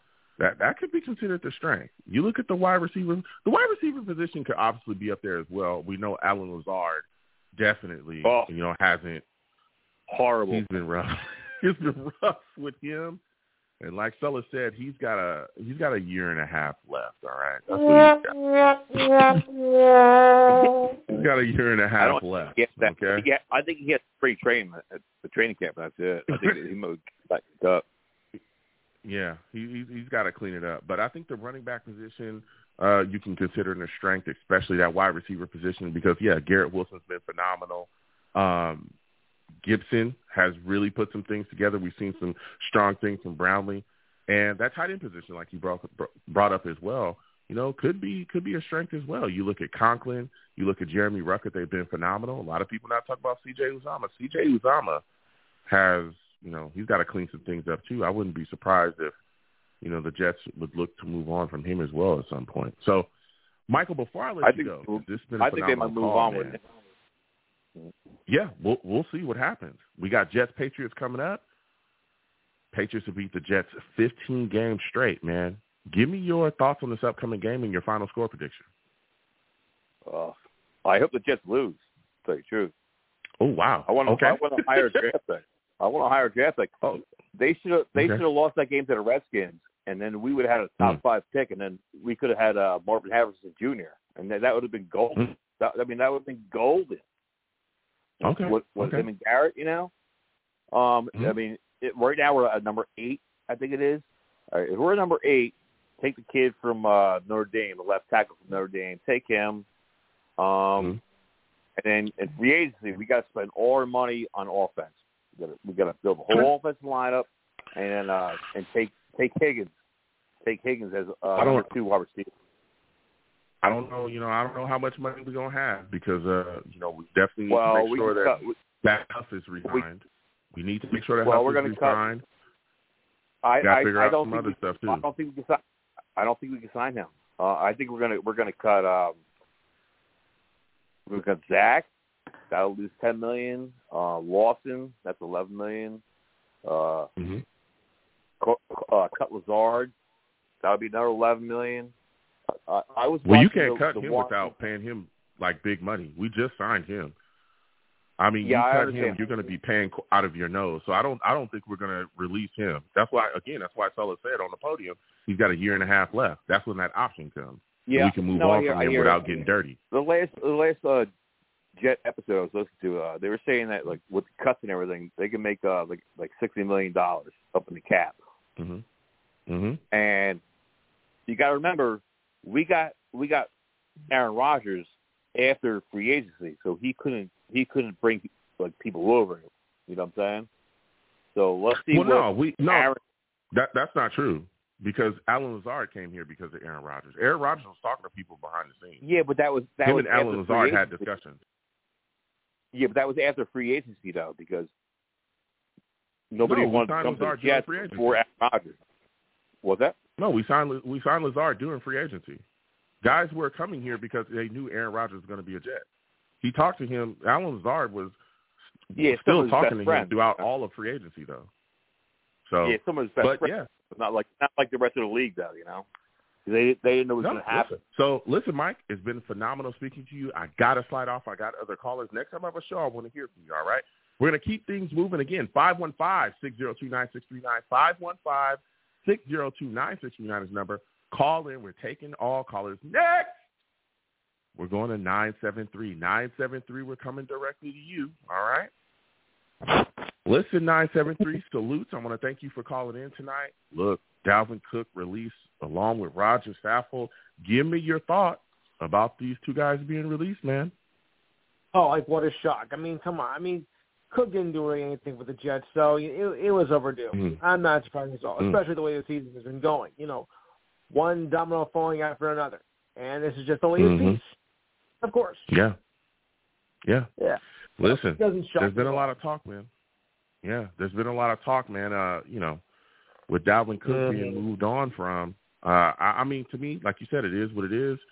Uh, Breece Hall came back and has been on fire for us, been a big playmaker, and Izzy really has shown some ability, especially as we continue to to give him the ball throughout the rest of the season.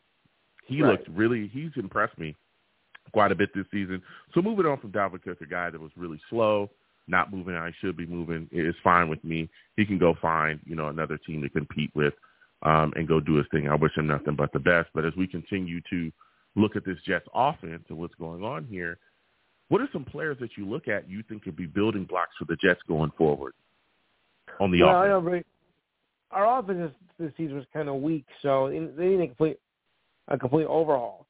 I'll tell you, it was the was the backbreaking point though when uh, we had Tim A complete Boyle overhaul? against- Yeah, I you think we got to scrap You know, everybody? Pretty much. At least you got rid. At least I you got Tim Boyle. what about guys like guys like Garrett Wilson, guys like Breece Hall? I mean, you got right, I'll take Wilson. you I'll, got I'll Joe Wilson. Wilson Hall. Is a, Wilson Hall. I can take Garrett Wilson. Yes, I might still call him Zach Wilson. but um, No, I'm talking about Garrett Wilson. I'm definitely. But what about Yeah. guys like Joe Tippmann? Joe Tippmann, I think, has shown flashes and been a really solid there at center. ATV, you know, you could consider him a guy that you'd be excited about moving forward with.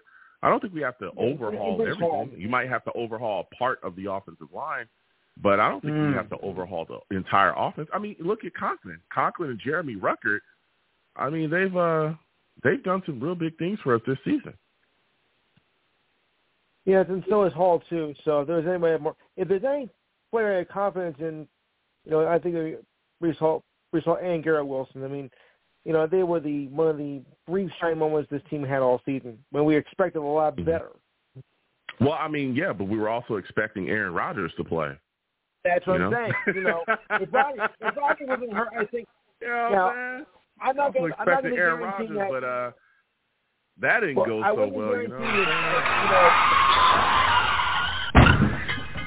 Right. you know. Go ahead, go ahead.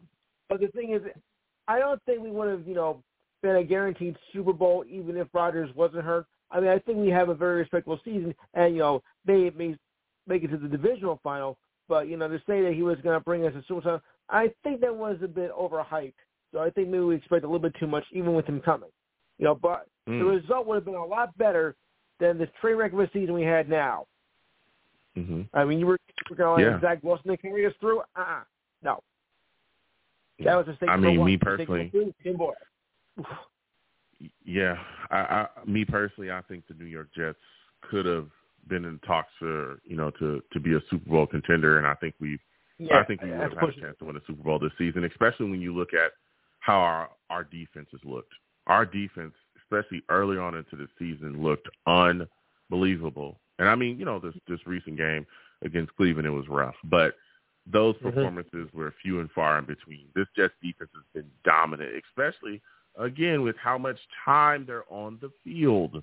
They're on the field Mhm. all game, every game, and they're still able to shut things down. So if Aaron Rodgers was on this team and he performed, and he's just the Aaron Rodgers that we need him to be, I think the New York Jets would be in Super Bowl, you know, discussions for sure. So before I let you go, my yeah, friend, but- give me your thoughts about this Jets upcoming game against the Patriots.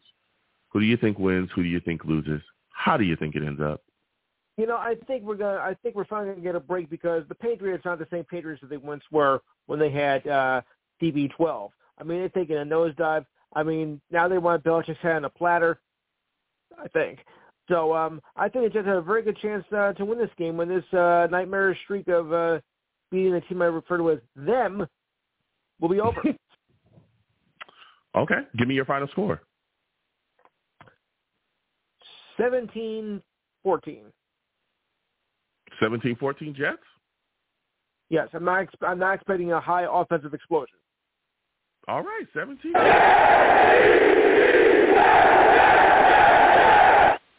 I to thank him for calling in. Gave his take, 17-14 Jets. That's what's up. We're going to keep it moving again. 515-602-9639. 515-602-9639 is the number. Call in. We're taking all callers. Next! We're going to Val, man. We're going to Val. For those of you that do not know, Val gets on the line and the shenanigans begin, okay? For those of you that do not know Val, he's a savage.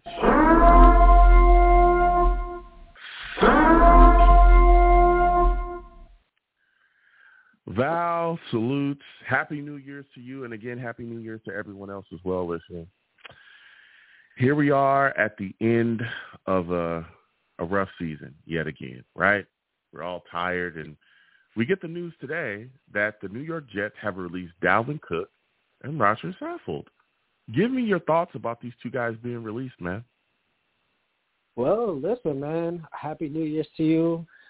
What a 2024 for Dalvin Cook getting released the first day of, you know, the second day of 2024. Hopefully, you know, he goes to a team that is contending and not punting on the season.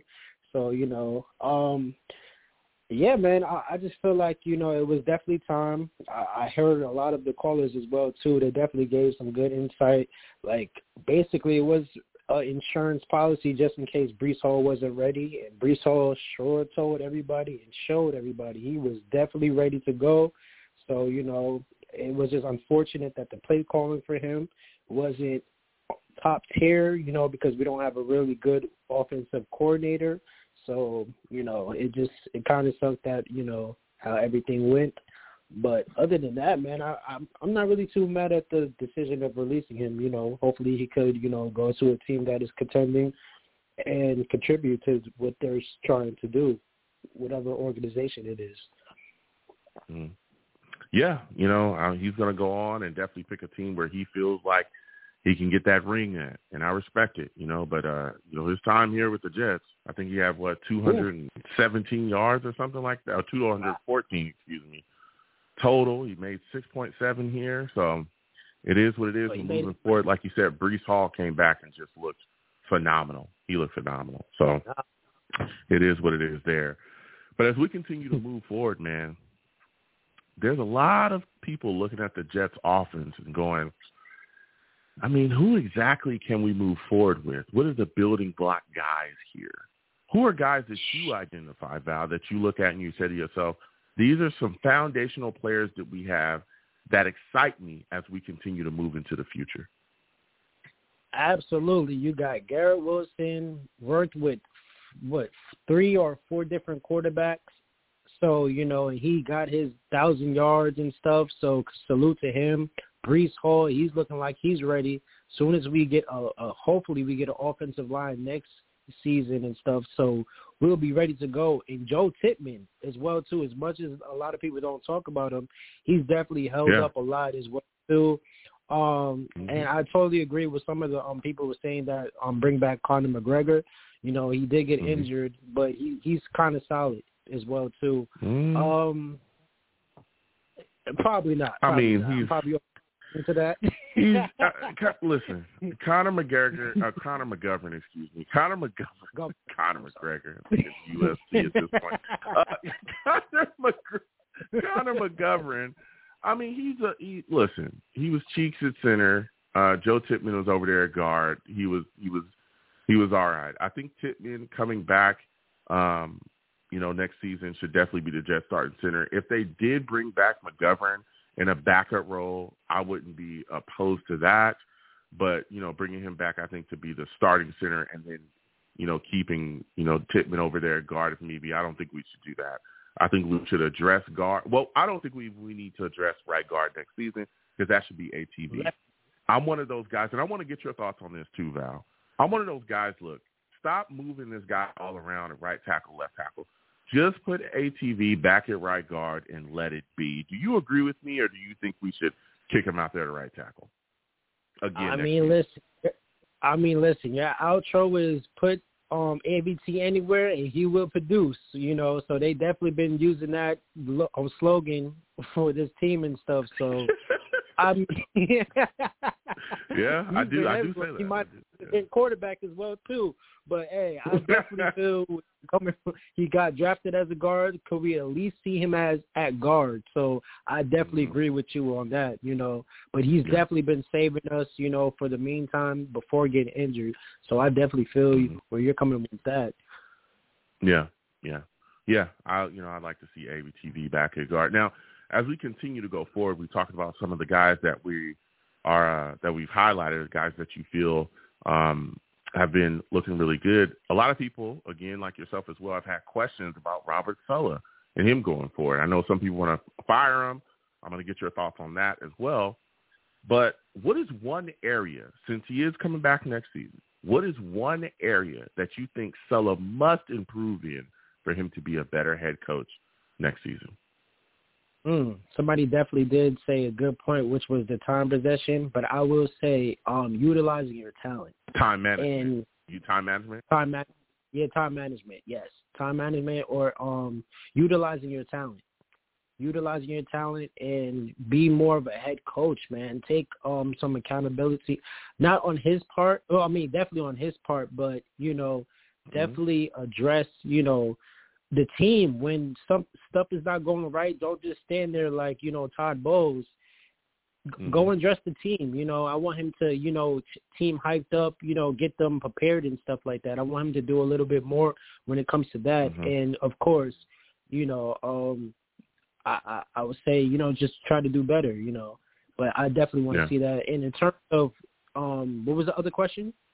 Sh- Um, yeah, I, uh, uh, yeah. uh, Should he be fired? I, I know uh, we've had this discussion Yeah, before I- about moving on from him. Oh yeah, yeah. Uh, listen, if it was up to me, he would have definitely been fired for me. Oh, um, and as well too. But again, that's not going to Wow. happen. No, oh, no Okay. matter of fact, I wouldn't fire him. I would demote him to defensive coordinator. I feel like he's a better defensive can't do coordinator. that. Than, exactly. yeah, you can't do it. I wish. I yeah, could. you can't do that. So you want to fire him? You want to fire him? Yeah, I, I would You wanna fire fire him. I, I. Mhm. Yeah, because he he does- he hasn't lived up to the you know to CEO head coach and stuff. You know everything has been going down I, except for the defense. His defense is really good. Like it's definitely Mhm. I will say Todd Bowles. Even though Todd Bowles he's doing his thing in the, on the Buccaneers, they're fighting to get into the playoffs. You know, Mhm. I will say the defense definitely improved though. So I will Yeah. say, you know, um, yeah, but it's just the offense that's really been very, very bad. Like we're on Adam Gase type of level, type of the offense. So that's not Mhm. good. You know, you gotta you gotta um show some favoritism to both sides of the coin. Here's the thing, and even uh, first off, I want to go back to what you spoke about about the uh, what Robert Saleh, an area that he can improve in, and I haven't heard from anyone tonight talk about this. The biggest area that Robert Saleh could improve in, you talk about time management and personnel utilization. I get that, but I'd like mm-hmm. to see him work in the area of the issues with penalties. I think he's mm. got to find some way to clean that up next season. Ooh, it's egregious. Most like because definitely. when you watch, we're literally handing teams first downs. We're extending their drives. We're giving them points often because our team plays so undisciplined, and that's why I know it's penalties. Maybe it's just working on an area of discipline, but that's very like a that's a very wide kind of concept or something, very wide scope when you mm-hmm. just say, oh, just work in the area of discipline. But I guess penalty discipline or something like that, right? Uh, some right. Type of verbiage. But they've got to get better with that because how many times have we seen, you know, guys do something reckless on third down when they were going to get a team off the field. You know, it's third down, a guy drops back, incomplete pass. It's fourth down, they're going to punt. Oh, nope, flag.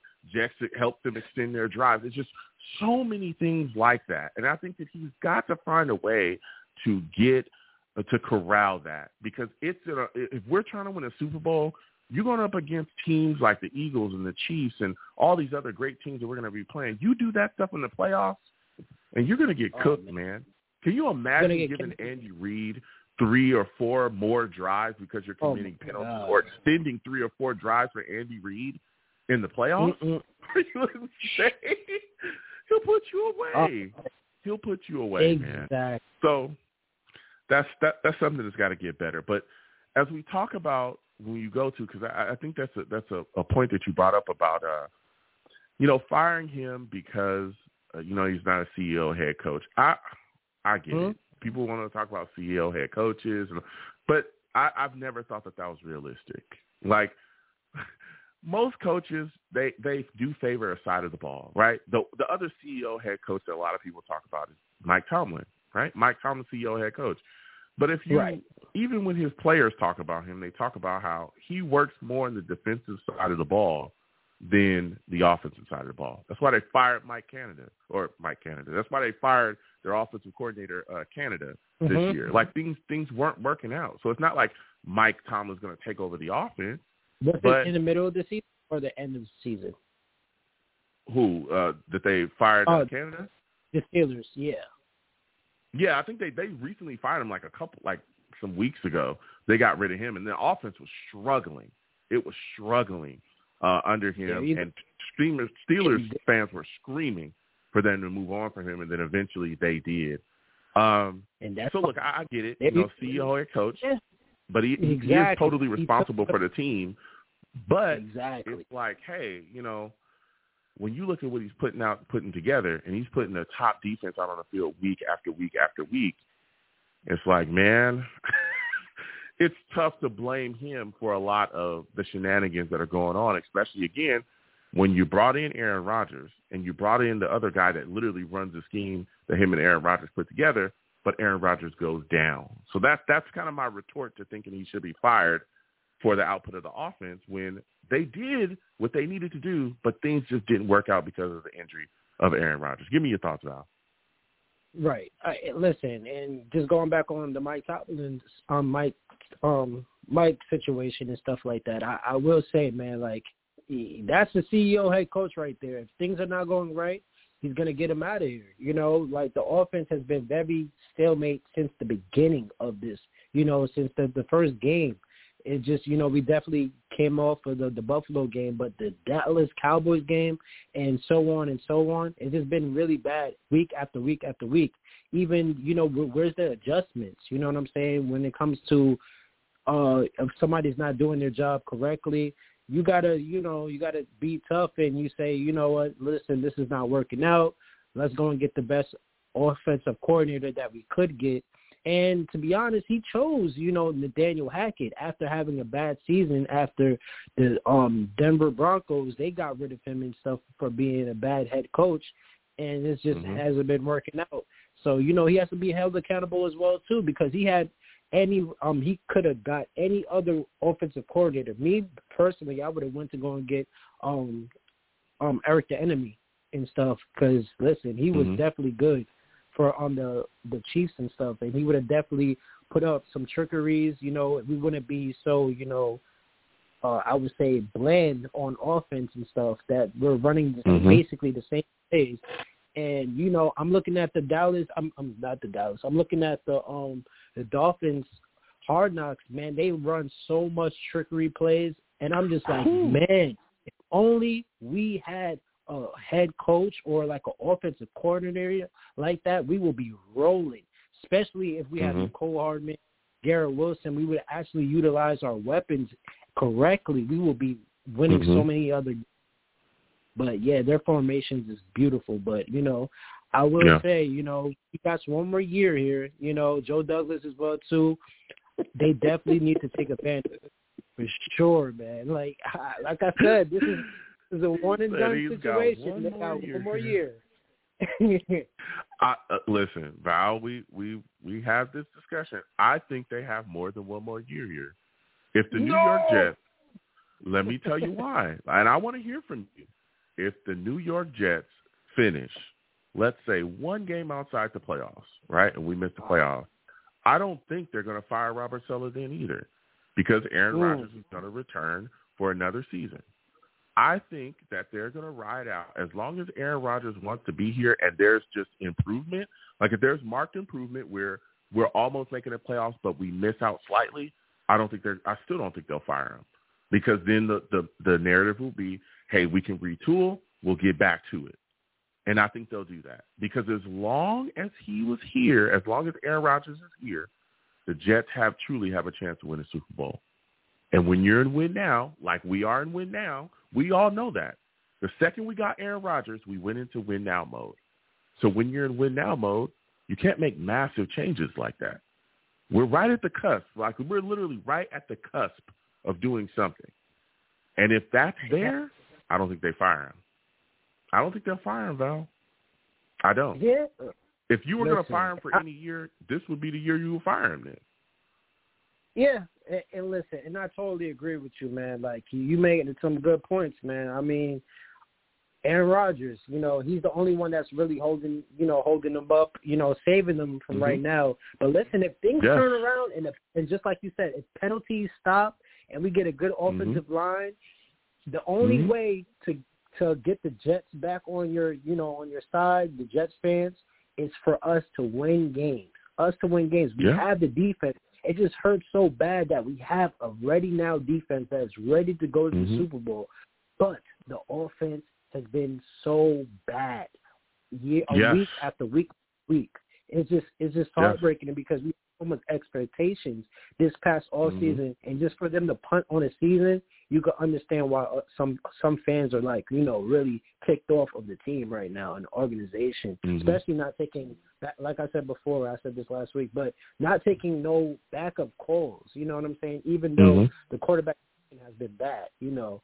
So it's just Mhm. man, that's yeah. that's my and I mean, thing. we're talking about, yeah, we're talking about firing Robert Saleh. Nobody even has, like, nobody's even really even talking about. I look, I understand you want to get rid of Saleh, but why haven't we fired Nathaniel Hackett? He's the, Right. he's the biggest He's issue. the one that he's should the be biggest fired. issue. Yes. Yeah, Yes. he, he's the one that absolutely should be fired. He's still here. So if you ain't gonna fire him, you know, I doubt you fire Robert Saleh again.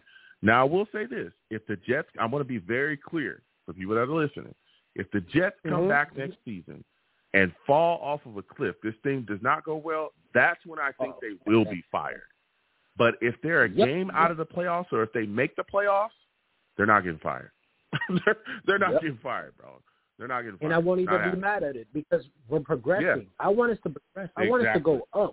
We're we're trending down again. You know, like I Mhm. said, we shouldn't even be talking about oh, who's a better head coach, Adam Gase or Robert Saleh. That shouldn't even be a question. That's bad, man. That is very bad. That's how I feel like we just had an Adam Gase type of season, but we have a great defense. It's very torturing, man. Because I see Yeah. the potential of this team, Joe. Mhm. Yeah. Eh, I see it. I do gotta we ask you both see it every week. okay. You go ahead. Go ahead. Oh no, I did. I do have to ask you one question. There was a rumor that was going around. I don't really believe it. I feel like it's just a rumor that they just there How do you feel about Justin Fields' name being brought up with him potentially becoming the backup quarterback? Here with the Jets, I've I've heard I heard something about that. I don't remember who was talking. I've I've heard something. I don't know if that'll happen, and I don't know where Yeah. that's coming from or why all of a sudden people are talking about Justin Fields, you know, becoming a backup here out of out of all places. I have no clue. Um, the thing is, is that Justin Fields, and there's been talks about him, you know, rumors circulating about him not working out in Chicago and them looking to move on from him, and they've mm-hmm. continued to roll with him. I think that Justin Fields, I think he's talented. I think that they can need to continue to to surround him with weapons, but I don't know if Chicago's even going to get rid of him because according to all the rumors, they were supposed to trade him last season. All the rumors that were floating, nothing ever came out publicly. He was supposed to be gone last season. Gone. I'm talking with the wind, and nothing happened. Yep. I mean, he's still there. And so I don't understand like where the talk is for him to come here and be a backup quarterback is. I don't even know if he even fits the system uh, that we're currently running now. Um, I'm sure he like he has he has the ability to do so. I think he's better than people give him credit for. Uh, but I, I don't I don't know if that's going to happen at all. To be honest with you, and I know people ain't going to want to hear this, I would not be surprised if Zach Wilson returns here next season at all. I wouldn't be surprised. They're gonna eat I would not be 20 surprised. The way that Joe Douglas said it again, they're gonna eat that twenty million dollars that he's owed. I wouldn't be. I wouldn't be. You know what? I wouldn't be surprised. I wouldn't be surprised if they work out some type of deal with Zach Wilson, like the Packers did with Love, where they extend him Mm. and maybe give him two years or three year extension, because and this is again the power of Aaron Rodgers. And he Yeah, was brought yeah. here to not only fix the offense, like be better on the field, but he was brought here to fix Zach Wilson. That's why I tell people he has way more power than y'all than people are talking about. And yeah. I've been talking about this. Yeah, this guy is he's very powerful within our organization because he holds the keys to our future with his play and he holds the keys to our future with Zach Wilson. He's here to fix him too. So That, that's I could see third him on my list. working when it was oh sorry yeah that, that's why he No, was third yeah. on my list when it came to you know us the free agency because I knew Yeah. I knew this was gonna happen but I was hoping everything was gonna go good but, oh Listen. shit, you, Listen, I would not be surprised if Zach Wilson signs some. T- and again, maybe it won't happen, but I wouldn't be surprised if he signed some type of extension here for the next Mhm. maybe two years or three years, whenever Aaron Rodgers is done, to stay here and be a backup quarterback for us. I wouldn't be surprised at all. Yeah. It wouldn't I surprise. wouldn't be surprised because he he's not itching. He doesn't look like the type of person that look like he would be like, oh, I want to start. I want to be a starter. I don't want to be No. behind a, a quarterback all this long. He looks like he's trying to you know learn and go through the process. That's what it is looking Yes. like from the outside looking in and stuff like that. He doesn't look like that type of Yeah. quarterback. So I, And, I and the thing is, the thing is here with Zach Wilson too, that I think he'll get a chance at some point if he does stay here for the next two, maybe three years. He'll get a Mhm. chance to compete and either be the starter or be in the talks of being a starter. If he goes somewhere else, he's gonna have to learn a whole new offense. And I don't think any other team is really interested in him like that. I don't. That's why I don't think we can trade him either. I don't think we can trade him because of that. There's no value. Nobody wants him. If they did, he would have been gone. People wanted Elijah Moore, he was gone. People wanted Jamal Adams, he was gone. Nobody wanted Denzel Mims like that. Not not seriously for the type of capital that you know. And we ended up releasing him. So There wasn't a lot of film either. He, Say it he was a lot of he was. I said it wasn't a lot of um. I would say film on Denzel Mims as well too. He was injured a lot, well, and he did yeah, a lot he, of he was hurt a lot, but uh, he. I'll tell you what, he was on the field enough to for teams to get a feel of what he was, and there wasn't enough capital, and he was screaming to get up out of here. So again, I wouldn't be shocked. I would not be shocked. I know. I know. Jets fans are like Joe. I'm telling you, I would I wouldn't be not be shocked. shocked if Zach Joe. Wilson remains here somehow. I wouldn't be shocked. to be shocked. I wouldn't be shocked either, Yeah. Joe. He's he's. I Mhm. feel like he's very protective and he's very protected in this organization. And there was some Mhm. kind of, um, um, I would say some type of connection to Woody Johnson and stuff. So I don't know how true that is with the Jet Blue or something. I, I'm not sure about that because of his yeah, dad. I don't know. I don't know what that Mhm. does, but yeah, that's what I was hearing. So Yes. yeah, so before man. I let you go, be- Val, okay, before I let you go, this has been a great talk. Jets, Patriots, we've lost to them 15 times in a row, but they looking beatable, baby. They looking beatable. Maybe 16 might be the, you know, the 16 try might be the try we need. All right, they're looking beatable. Do you think this is the game we beat them? Give me your thoughts about this upcoming game, Jets Patriots, and uh, what is your final score prediction, man? Alrighty, listen, I'm gonna be smart right now. Listen, a lot of people. This is controversy. A lot of people people's not gonna agree with me. I understand, but as Jets fans, we have to be smart. We are at number eight right now in the draft. If we lose, we're gonna be in a. T- I mean, if we lose, we're we're gonna probably be at eight or lower. So that's what we want. But if we win, we're gonna be in the teens. Then it's gonna be really hard to get a, a good offensive line to protect the quarterback position. Let's think long term, okay? Like we could get them back next season. They're gonna be weak, probably, probably weak again next season. We will get them. But for now, let's just lay down and you know hopefully we lose. But all right, I will say. Wow. I uh, want to put this out there. Uh, Listen, Val Val is giving his take. I just want to say this quickly. It's not guaranteed that we'll lose major if we do win. It's not guaranteed that we will, you know, drop all the way down the board because again, it still depends on the other team and if they win and lose. So we could win and still be solid, but you know, Val is giving his take and his outlook. Continue, Val. I just wanted to say that. Okay, okay. yep. So it's not guaranteed, but I will say I want, I want to be protected. I want I want us to be okay. secure. You want to be know? protected. I respect But I was yeah. but for the score, I, I say it's going to be fourteen twenty one. Uh, 14-21 Patriots. Jets. yes, Patriots to win the game. 14, wait, 14-21 Jets or Patriots? Which one? Patriots, Patriots to win. Yes. Oh man. The Patriots twenty one. Jets. 14-21 Patriots. All right. Oh, I got a. We're going to win this game. Too. Oh man. All All right, all right. Listen, Val, I want to thank you for calling in. Next time I have a show, I want to hear from you, all right? All right, Joe, you too, man. and Happy New Year's to everybody again. And whatever Joe says at the end, listen, no proof, no evidence. It's all speculations. All right, see you, Joe. Oh, my Lord.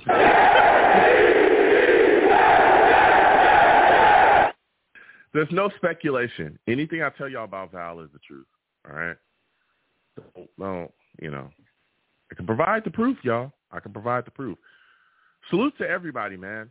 A lot of great discussion tonight. JC, I see you in the building. Salute.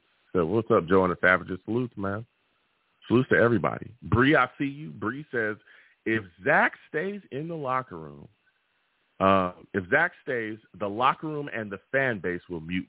Uh, he's talking about next season. Listen, excuse me, I'm telling people I wouldn't be surprised if Zach Wilson still on this roster next season. And I don't think it's going to be, especially with Aaron Rodgers returning, I don't think it's going to be, I don't think they'll go crazy. I don't. I really don't because he won't be the starter.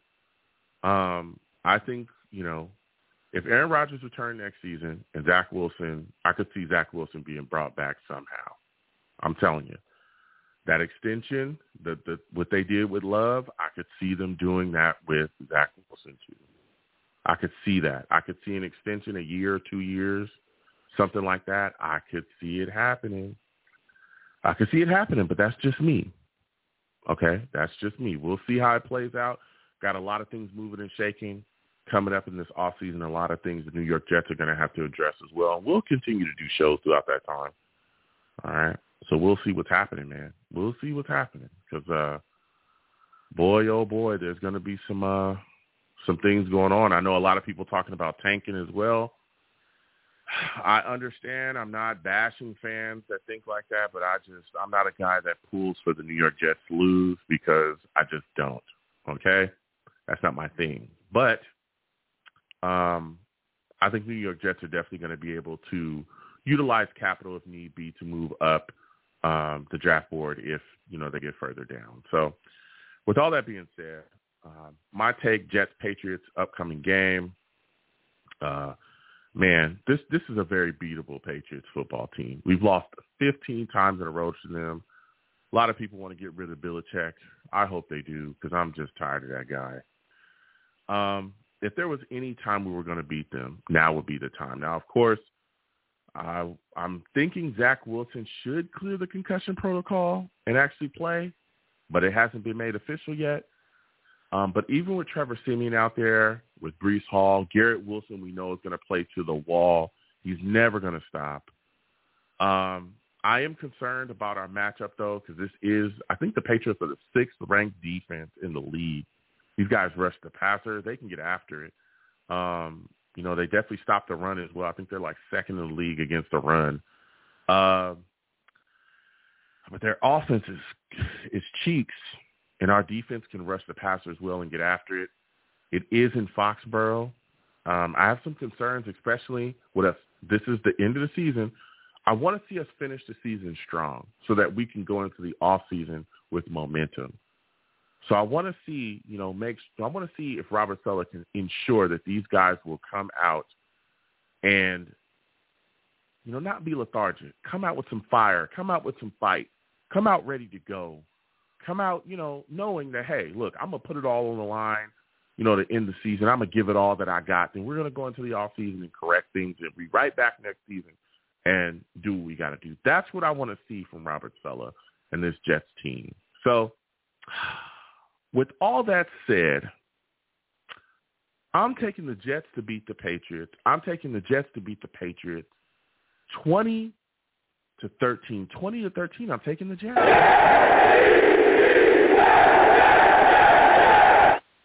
I'm taking the Jets. I'm taking the Jets. They can come after me, but I'm taking the Jets. So what a phenomenal show. I'm going to close some things up. Listen, I am the man of the people. I'm here for the people. Let me shamelessly promote my Facebook page. Everyone go on Facebook, search The Long Beach Joe Show. Like that page. My content's up there. Go ahead and give it a listen. Message me. I'll message you right back. I love going back and forth with you folks about this football team. Also, leave me some feedback. I love hearing about what you folks think I hear on The Long Beach Joe Show. I am also on Twitter as well. Going over to Twitter, Type in at the Long Beach Joe, at the Long Beach Joe on Twitter. Follow. I'll follow you right back. If you don't troll me, no issues. I am the troll that lives under the bridge, and I will have my Vera Tucker jersey on at all times. At all times, all right? Can't wait for him to come back, man. Put him back at right guard. Let him do his thing, okay? So I'll be there, all right? I'm also on YouTube as well. Come on over to YouTube, type in Long Beach Joe Show, or excuse me, type in Long Beach Joe Jets, Long Beach Joe Jets on YouTube. Subscribe, hit that notification bell so when I post content, you folks will be in the know. All right. And if you're going to troll me, get in those comments and let's go back and forth as well. And it's always, people, when you see me in person, because you will see me in person, okay? You will. It is arms out, chest open, free hugs for everyone. Free hugs for everyone. The hugs will cost you absolutely nothing. Okay. I want to thank you folks for listening. I want to thank you folks for uh, taking the times out of your day to interact with your boy any way that you do. Salutes to all the savages in the chat. Salutes to the subscribers as well, people subscribing. Thank you so much, and I appreciate you. Salutes to everybody calling in, man. And again, happy New Year to everyone. Okay, happy New Year. Make this year your year. All right, all right. Be safe out there. So until the next show, you folks have a good one. Peace.